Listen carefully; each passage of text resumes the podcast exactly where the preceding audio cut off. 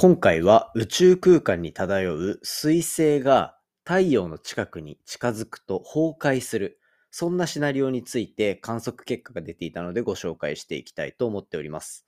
で、今回紹介するのは彗星。これは太陽系のあの惑星の彗星ではなくて、ほうき星と書いて彗星と読む方のそちらですね。まあ、例えば、私たちのこの地球の近くを通るってなると、尾を引いて、ものすごくこう幻想的な雰囲気を感じさせてくれる彗星なわけなんですが、あれの正体っていうのは、こう、太陽系の中でも重力で太陽の周りを正確に地球とか火星みたいにぐるぐる回れなかった天体が、こう、いろんな重力の影響を受けて、太陽系の中をぐるぐるぐるぐる回っている。そんなものを彗星と呼んだりするんですね。で、そんな中で、その軌道によっては、ものすごく太陽に近づいてしまう。なんなら最後は太陽に突入してしまう天体もあるというところで、じゃあ太陽に近づいた彗星ってどうなるんだろう？っていうところが、実は今まで全然見つかっていなかったものが見つかった。そんなお話を今回はしていきますので、ぜひ最後までお付き合いください。3, 2, 1, ignition. 佐々木亮の宇宙話。2022年6月17日始まりました佐々木亮の宇宙話。このチャンネルでは1日10分宇宙時間をテーマに最新の宇宙トピックスをお届けしております。ということで本日でエピソード618話目を迎えるというところで、まあ、一歩一歩順調に進んでますね。一体毎日放送はいつまで続くのかとまあ、僕は1000回を余裕で超えていこうと思ってるんで、これからも1年以上皆さんにはお付き合いいただきたいなというふうに考えているわけなんですけど、今も Twitter の、えっと、スペースを開きながら、こう、公開収録という形で行わせていただいております。で、今は収録時間が夜中の1時というところになっているので、まあ、若干人はいつもよりはいませんが、でもこの時間で集まってくれる方がいるっていうのはものすごく嬉しいですね。ただ、たくさんいると、それはそれで緊張したので、こう、いつも聞いてくださってる、こう公開収録に集まってくださってる方と、温かく放送を迎えていけたらなと思っております。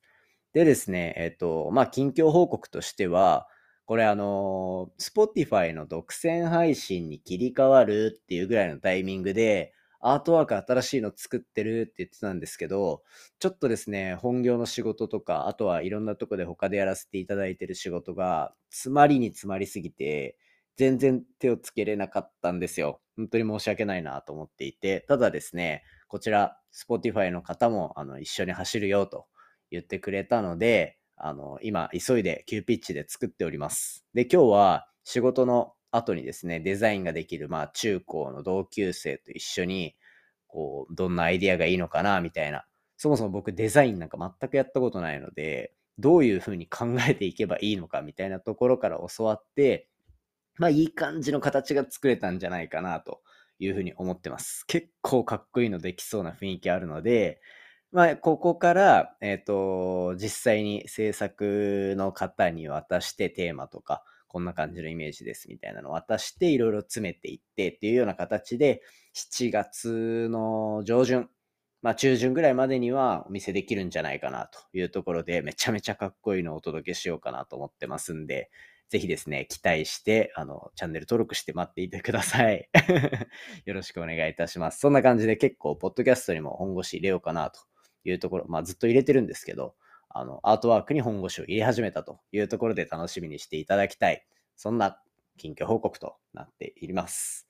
それではじゃあ早速本題いきたいと思います。今日の本題は冒頭話しました水星に関するお話です。宇宙空間を漂う水星、その水星が太陽に急接近した時に崩壊する、そんな観測的証拠が見つかったというお話をしていきたいと思っております。で、今回紹介するのは、こう水星、言葉だと難しいですが、文字にすると、ほうき星という、まあ皆さんの、こう、あふわーっと理解していただきたいのは、まあ流れ星みたいなものだと思っていただければいいです。もちろんまあ正確には違うよって怒られちゃうかもしれないですけど、そのくらいの温度感で楽しんでいきましょう。でですね、こう水星っていうのは、まあ宇宙空間に漂っているもう小さな天体だというところになっていて、例えば地球だったりとか火星だったりとか木星だったりとか、そういったところっていうのは、こう太陽の重力といい感じにこう釣り合いながら、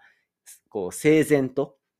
綺麗に円運動をしている。まあそんな状態で描かれると思うんですが、実はそういった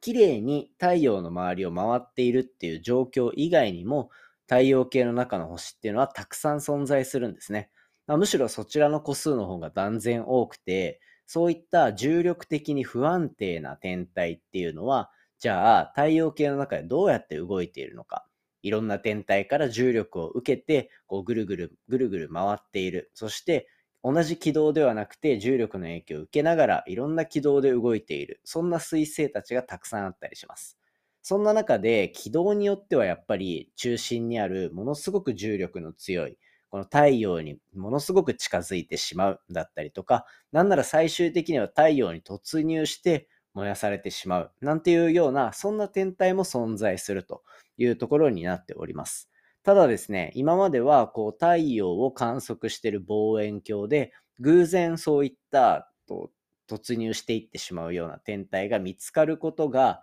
まあ、たまにあったと、偶然ですね。ただ、その観測の難しさっていうのを考えても、結局、太陽の近くを通るような彗星っていうのも輝いていないと、しかも結構輝いてないと見つけられないというところで、観測的に難しかったんですけど、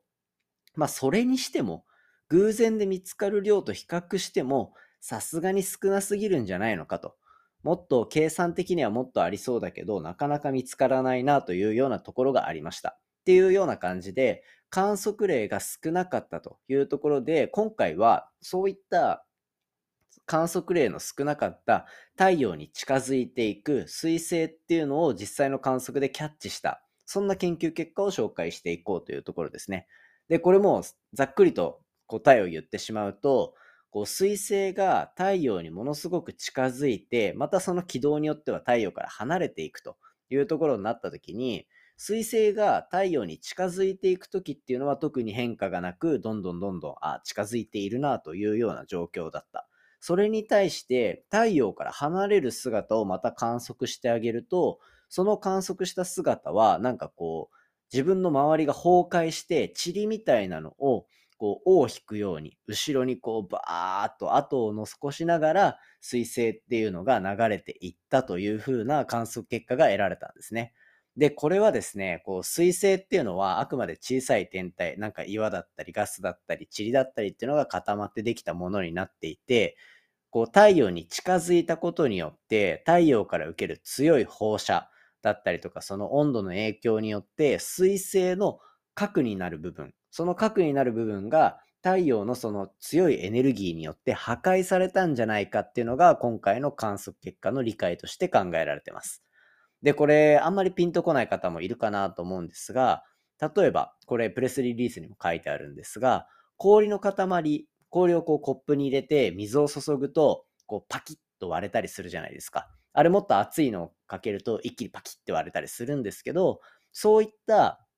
ことが宇宙空間でも起こったようなものですというような解説がされてるんですね。つまり、こう、水星っていう、まあ、いわゆるコップの中の氷が太陽に近づいた。そしてそこから与えられたエネルギーによってパキッと割れてしまったというようなところで、その割れたところから、けどやっぱり、こう、もともと通ろうとしていた軌道で、水星っていうのは動き続けてるわけなので、その壊れたものがだんだんだんだん尾を引くように体から剥がれていってしまったというようなところの観測結果が得られたと今回は考えられてます。っていうところで、これまで観測することが難しかった天体をしっかりと観測できたっていうところだけじゃなくて、太陽のエネルギーを受けた後に一体どういう状況の変化が発生したのか、なんていうところまでしっかりと観測として得られたっていう非常に面白い研究結果でした。で、これに加えてですね、今回はもう本当に観測がうまくいったらしくて、その彗星っていうのが、じゃあ、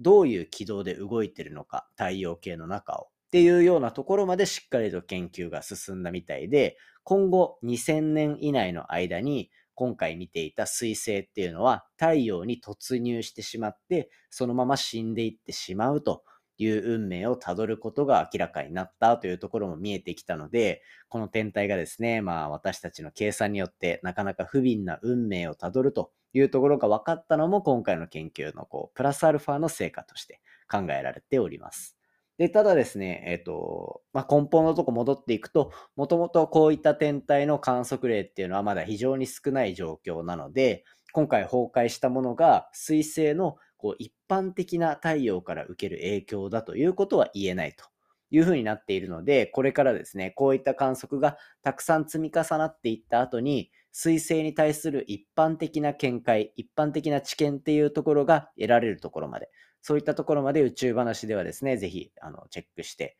あの皆さんに共有できたらなというふうに思っております。ということで今回は、不運にも太陽に近づきすぎてしまった彗星に関するお話をさせていただきました。今回の話も面白いなと思ったら、お手元の Spotify アプリでフォロー、そしてフォローボタンの横にあるレビュー、ぜひよろしくお願いいたします。番組の感想や宇宙に関する質問については、Twitter のハッシュタグ宇宙話、または Spotify アプリの下、スライドしていただけると Q&A コーナー設置してますので、ぜひ皆さんの質問、じゃんじゃんぶつけていただけたら嬉しいです。それではまた明日お会いしましょう。今日一日頑張って良い週末をお過ごしください。さようなら。